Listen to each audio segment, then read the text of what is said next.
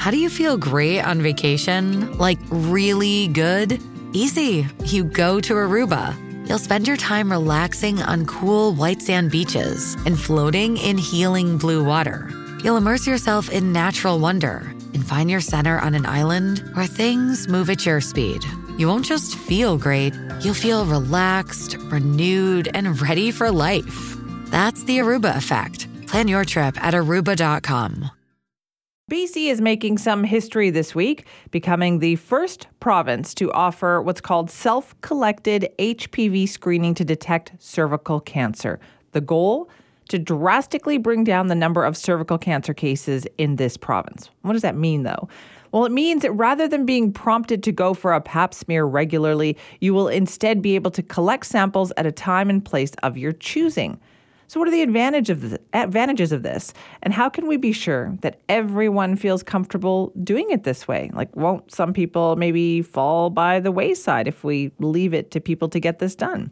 Well, Doctor Nancy Durand is an associate professor of obstetrics and gynaecology at the University of Toronto and medical collaborator with H P V Global Action, and joins us now. Doctor Durand, thank you for being here. Thank you for having me. What do you think of this change that we're making here in B C? The change in B C is really on the cutting edge in Canada and is to be commended. The reason being that cervical screening to prevent cervical cancer in a perfect world would reach everybody who needs to be screened, everyone with a cervix. And the reality is we don't reach everybody who needs to be screened.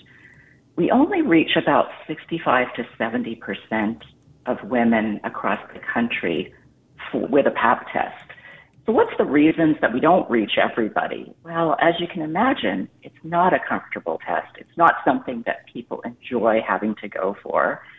And there are definitely people who avoid this test for many different reasons. They may have had a history of trauma in the past. They may just find it extremely uncomfortable. And so there are definitely people that either screen infrequently or not at all. H P V home testing is an advantage in reaching that underscreened population. And we found in other countries this is very successful when it's offered to women. And in the B C pilot project, which has run for the past two years, again, it was very successful and highly accepted by this group of people who were not presenting for traditional cervical screening with a pap test. Okay, but what about the people who are presenting because they are being prompted to do so, and now they think, well, if I'm not going to get a reminder, they may just not remember to do this? So the way it's going to roll out in British Columbia is that you could request to have a home test kit sent to you, but you don't have to do it that way. So traditional pap testing with the physician or the nurse practitioner will still continue for a certain segment of the population. So it's not everybody that they're rolling out at once. This is going to begin to be offered at the end of January, if that's something that you're interested in. So it's especially designed to reach that underscreened population. If you're over the age of fifty-five, H P V testing will also be offered to you, and then gradually conversion will happen from traditional pap testing to H P V testing. Why that's important, the H P V test is actually a better test at detecting what we are looking for. We want to detect people with a cervix who have abnormal changes, precancerous changes, before they become cancer. The H P V test is better at identifying who those people are, so that they can get treatment to prevent development of cervical cancer. So the two tests perform differently. The pap test, we know, is not as good at detecting all people who need to be detected. It has a false negative rate that can be quite considerable, twenty to thirty percent. So when you do a pap test traditionally, there is a certain proportion that will be read as normal, which actually are not normal. The H P V test is much better at picking up those individuals who are at risk for development of cervical cancer before it happens. Right. I guess I'm wondering as well about the connection to the healthcare system. If if we are being, you know, told to do this at home, what about people who don't have that connection to the system, don't have the family doctor, don't have the expected follow-up? Hmm.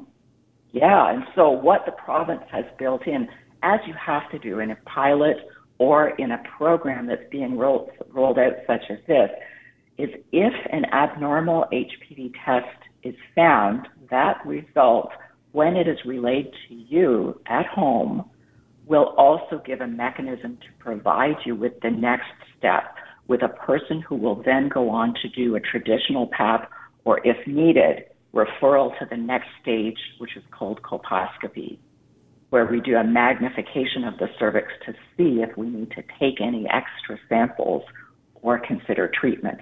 So that safety mechanism is built in to the program in British Columbia. British Columbia is the first to offer the additional home testing. Prince Edward Island has moved to H P V testing as their first test, which is really commendable, but B C is the first to offer this option for women to do it at home if they're not comfortable coming into the provider to do the testing. Right. Okay. So I'm guessing then this will be closely watched uh, across the country by people like yourself to see how this works. Absolutely. Now, British Columbia is very lucky in that they have a more coordinated system than some provinces. Their registry for abnormal results is very well coordinated. So the chance of someone falling through the cracks is extremely low. The rest of the country will move to primary H P V testing as the first test done on all those with a cervix for cervical screening. But most provinces are not yet at the point that British Columbia is in rolling it out. So we definitely watch from other provinces with great anticipation. Well, thank you so much for your time on that. You're welcome. That's Doctor Nancy Durand. Nancy is the Associate Professor of Obstetrics and Gynaecology at the University of Toronto and Medical Collaborator with H P V Global Action, watching very closely what is going to happen here in B C with the launch of this new cervical cancer at home screening program. Now, we're also going to talk to the health minister about this later on this morning, talk about why B C is taking these, from what we heard there, unprecedented steps, and the rest of Canada is watching.